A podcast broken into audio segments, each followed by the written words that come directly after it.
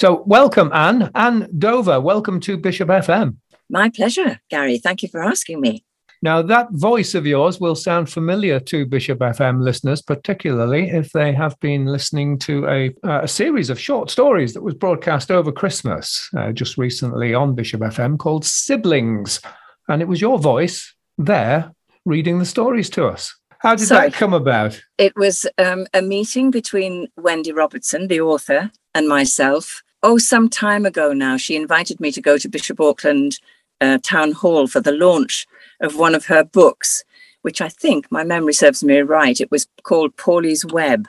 And she wanted me to go to an invited audience there and read some of the, uh, you know, some of the uh, chapters out to the audience, which, um, which of course I did. And from there on, Wendy and I have maintained a kind of email friendship. Um, and uh, I've recorded quite a few of her books in the past. And uh, so we've developed the sort of, as I say, an email friendship. And um, the siblings project really thrilled me. I was dying to do that because I am from County Durham.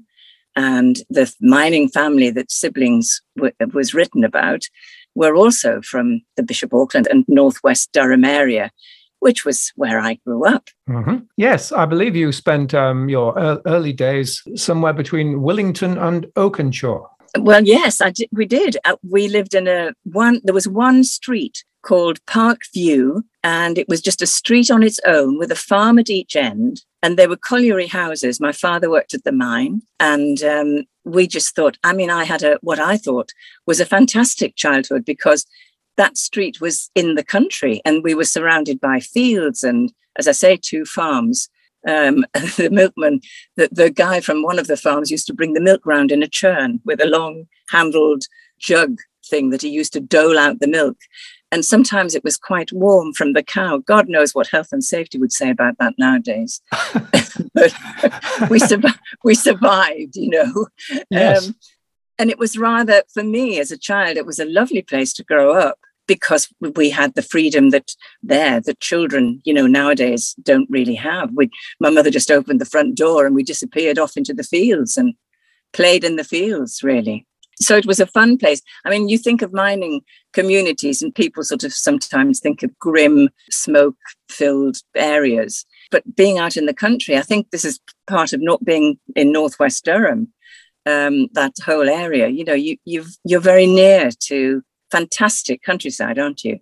So, where was school, Anne? Where did you go to school? Well, I went. We lived, by the way, after after we'd lived at Park View. My father left the pit because he had health problems, and they got a house up above on the hilltop above Crook at a place called Mount Pleasant. Uh, some people call it Stanley, but it's not the sort of Stanley that's over beside towards Chester-le-Street that way. It's Stanley that was next to Crook uh, or Mount Pleasant, as it was known. And it's a very windy spot, I can tell you. It was high up on a hill. And so, because of moving there, uh, having passed the 11 plus by the skin of my teeth, I believe, I was sent to Wolsingham Grammar School. So I grew up really in Weardale and I still love it. You know, I love going back there uh, mm. We had a had a fantastic time. I hated school, as you know, as you do when at school, but the rest of the time spent in Weardale, when we came out of school, we in the summer we'd sometimes not get the school bus back to uh, where we lived, uh, which transported us every day. I'd, with my friend, we would walk uh, all the way from Wolsingham back into Crook, and we'd stop at Bradley Burn and paddle or swim in the in the river River Wear. Lovely. yes. Well, you paint a wonderful picture. well, it, it, was a lovely time for me. And looking back on it, I think, you know, how lucky we were. We didn't have very many material things to enjoy, but we, but we, you know, we just had all of that wonderful countryside and, and uh, sort of quieter, more peaceful times. I would say that because I'm getting older, but, you know, as you look back, you look back and think, well, after the war, um, there wasn't a lot of money, uh, but um, things were, I don't know, slower, I suppose, and more peaceful. A trip to Bishop Auckland from where I lived was like going to London for me. Yeah. Honestly, uh, you know, it, it, was a big day because the market would be there and uh, the shops, you know, that were available that we didn't certainly didn't have in Crook. Um, it we seemed to be sort of and living where we did up on the hill. We were in the sticks, you know, we were in the middle of nowhere, really. Yeah. Although we were surrounded by little places like Crook, but it was uh, it, coming to Bishop Auckland was my main source of entertainment. Looking in the shops and dreaming about the days when I'd have enough money to buy that dress. and going in a huge department store like Doggett's, for example.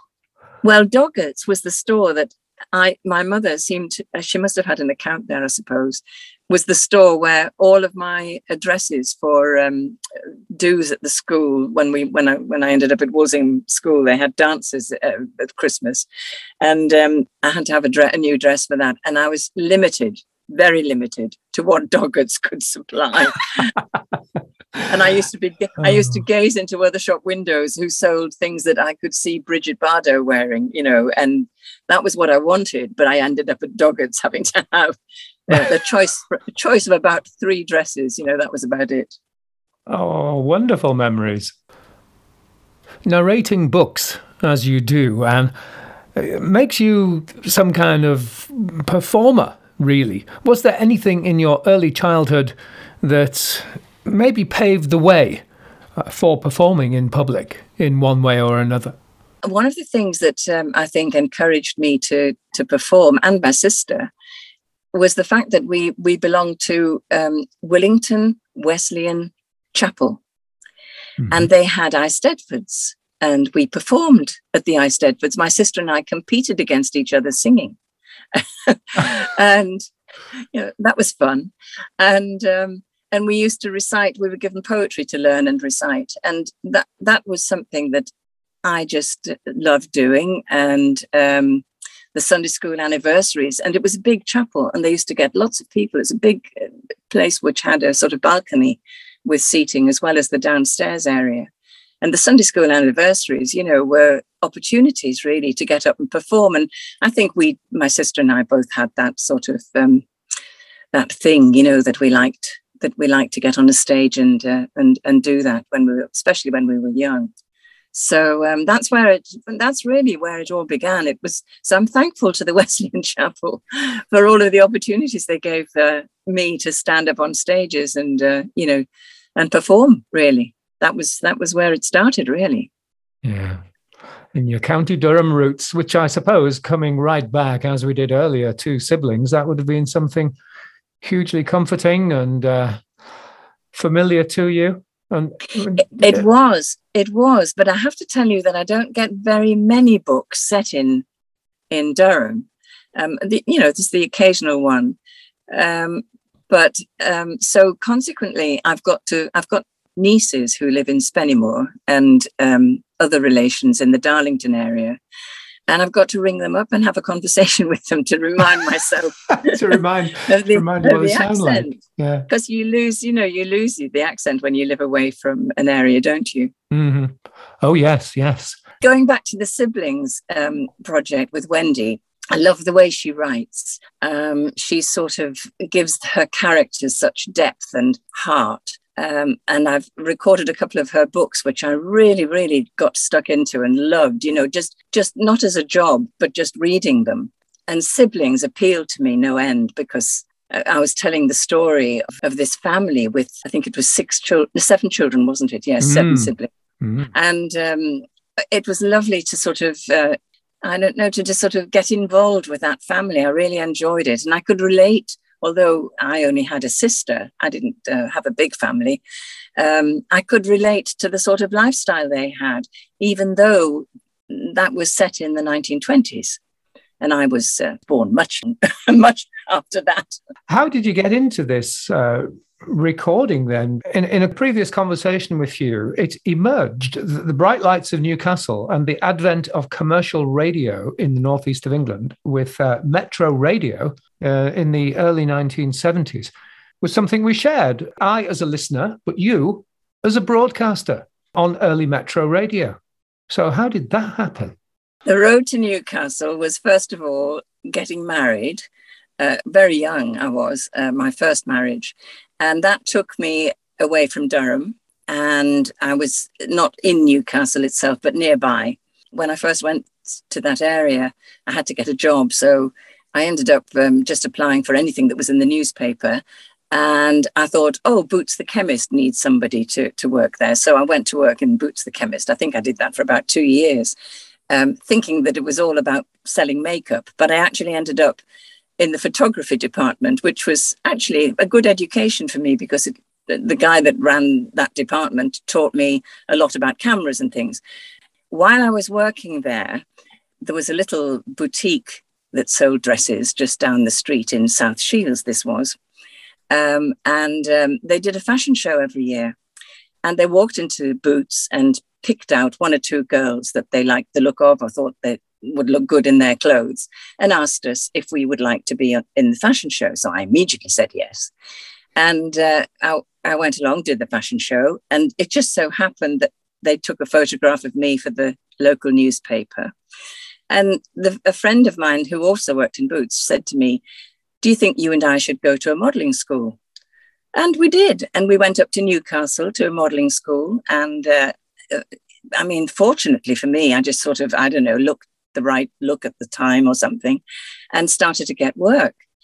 And um, so I left Boots the chemist and um, started working as a model. And then Tyne Tees television started. And because I was modeling, and I suppose photographs of me appeared in the newspapers and things, they gave you, they, they sort of started to sort of wanting to interview you and so forth. And I ended up doing little inserts in small programs, you know, on the TV. And that led to me being asked if I would, could, thought that I could do a voice and appear in Vision for um, a TV commercial because in those days they made all of the commercials actually at Tyne Tees Television in the, st- in the studios there uh-huh. on City Road. And so that was the beginning, really, for me. One of the men who worked at Tyne Tees TV was one of the people that began Metro Radio. Anyway, mm-hmm. Uh, he asked me to have a meeting with him and he said, um, to, Would I like to have a go at doing a program? and I got a job presenting, um, you know, a radio, a record program there every Saturday.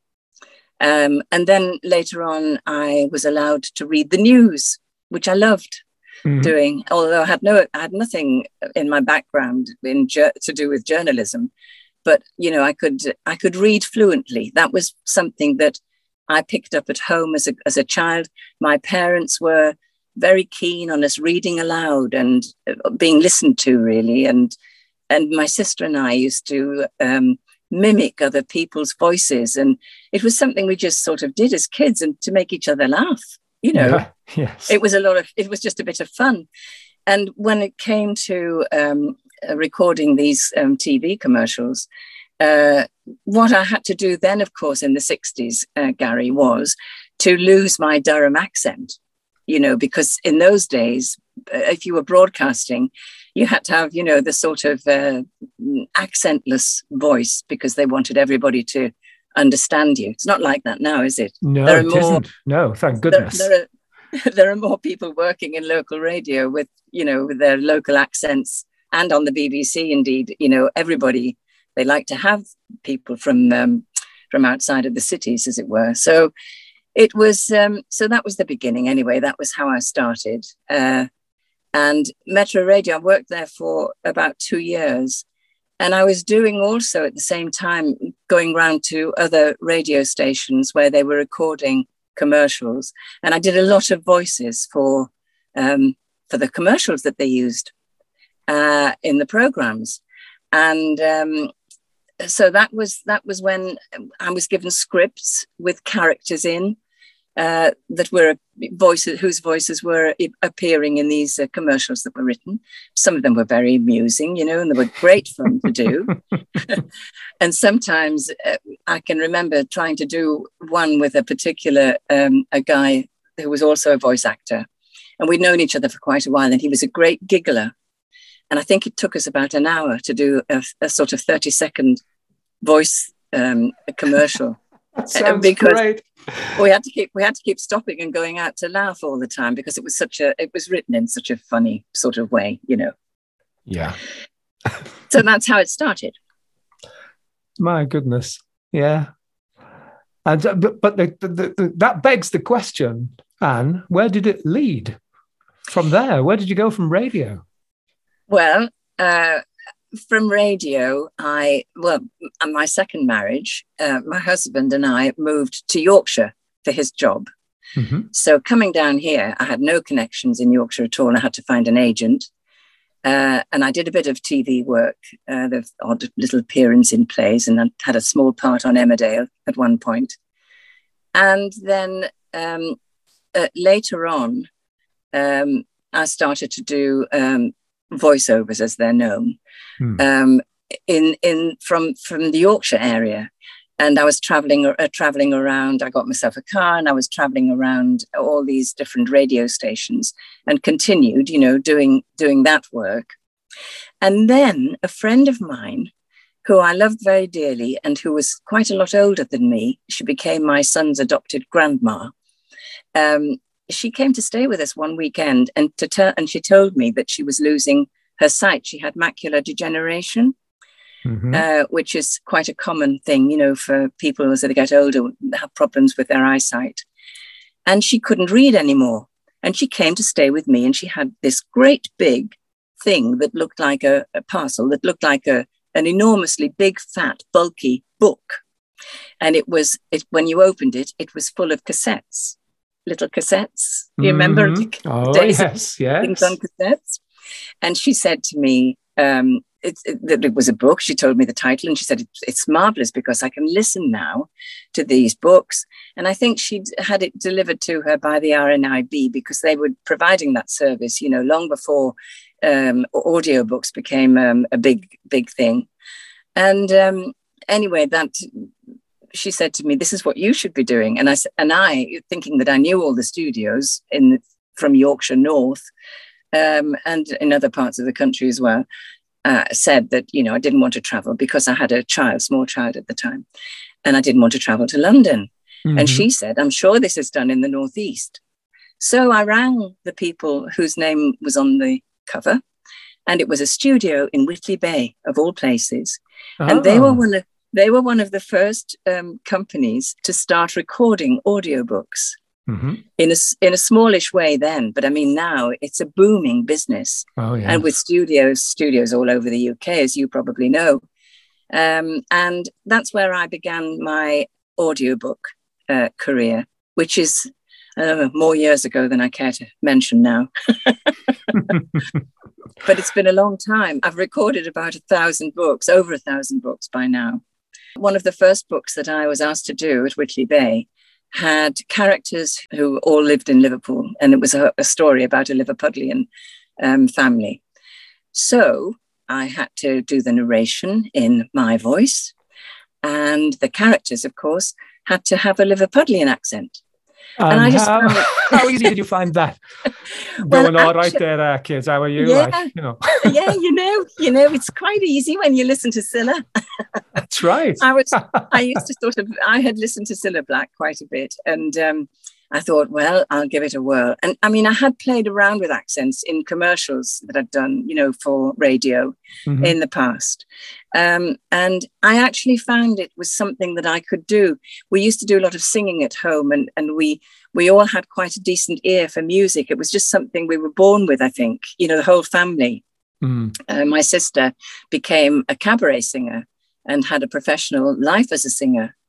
Um, and we all used to sing together. So I, I, I always felt that an ear for music, you can hear, you know, different chords and harmonies and so forth. And language is quite similar. You know, it's there's a tune to the Welsh language and and there's a tune to Geordie accents. I mm. love doing them. You know, I yeah. love doing them all. And as a narrator, you've got to be capable of doing most of the UK accents, really and even some foreign ones, because mm-hmm. who knows where the books are going to be set, where the author sets them, and where the um, characters come from. So you, it's no good, you know, doing it all in, I, in my opinion, all in my voice, because you want to become the character. Yes. And that's the love that's the lovely thing about recording books. I'm in a studio on my own with headphones on and I find myself being the character. You know, I go inside their bodies, as it were, and mm-hmm. you know, it's just me and the microphone. Then, the more books that I was asked to record, um, and the more characters that I had to to do, eventually YouTube came along uh, because when I started in recording these books, we didn't have computers. Um, and you know we didn't have the digital age really at that mm-hmm. point. Mm-hmm. Um, so um, but now it's so much easier to research dialects on YouTube. You just have to look on YouTube, and there are tutorials, you know, with practically every dialect and accent in the country. There are some, though, that are harder to do than others. And, and one of the ones that I find particularly difficult, and I, I had books from an author who wrote a lot of books about the war, the Second World War, and she set them in, uh, they start in Liverpool and they end up in Norfolk so ah, yes. did I found the Norfolk accent really tricky. Mm. Uh, and and it's got such a rhythm to it that you you've got to sort of get into the rhythm of it and and of course uh, when you when you were recording a, a book with characters in the odd there's the odd sentence read uh, spoken by one of the characters um, and then the next sentence will be a character from somewhere else in the UK so you've got to switch from one accent, you know, to the next. And I cannot, I couldn't train anybody else to do this work because I actually don't quite know how that happens. I'd much rather be doing this than nowadays than being on a stage, you know, where you've got a live audience. Mm. I, I used to love live audiences when I was younger, but as I get older, I'm um, fearful of forgetting lines and things. So recording books suits me fine. So this is now what Anne Dover is doing recording that's it. recording books that's right. That's yeah. it's my full-time job now yes. Yeah. Yeah. Well what a fantastic story. What a journey. What a journey. Well it's quite it's i guess it's quite a journey from uh you know from from being um in a little mining community as we were as children. That was that was where it started really well, Anne, it's been wonderful speaking with you. Thank you very, very much indeed for spending some time with us at Bishop FM and giving us an insight into uh, the character behind the voice.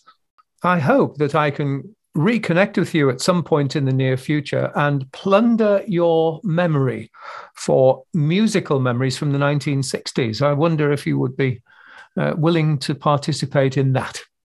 I'd love to. I'd love to because I love music. Uh, and if I can dip into my memory box and remember the music that I used to love and associate with those days, yes, I've got a particular one in mind that I would uh, I have to would have to sort of insist on playing oh. because it's uh, it was quite an important moment for me. Yeah. There's a moment to leave it then. That's something to savor on, I, I, I think. Yes. Well, thank you so much. Thank you for having me. It's been lovely talking to everyone.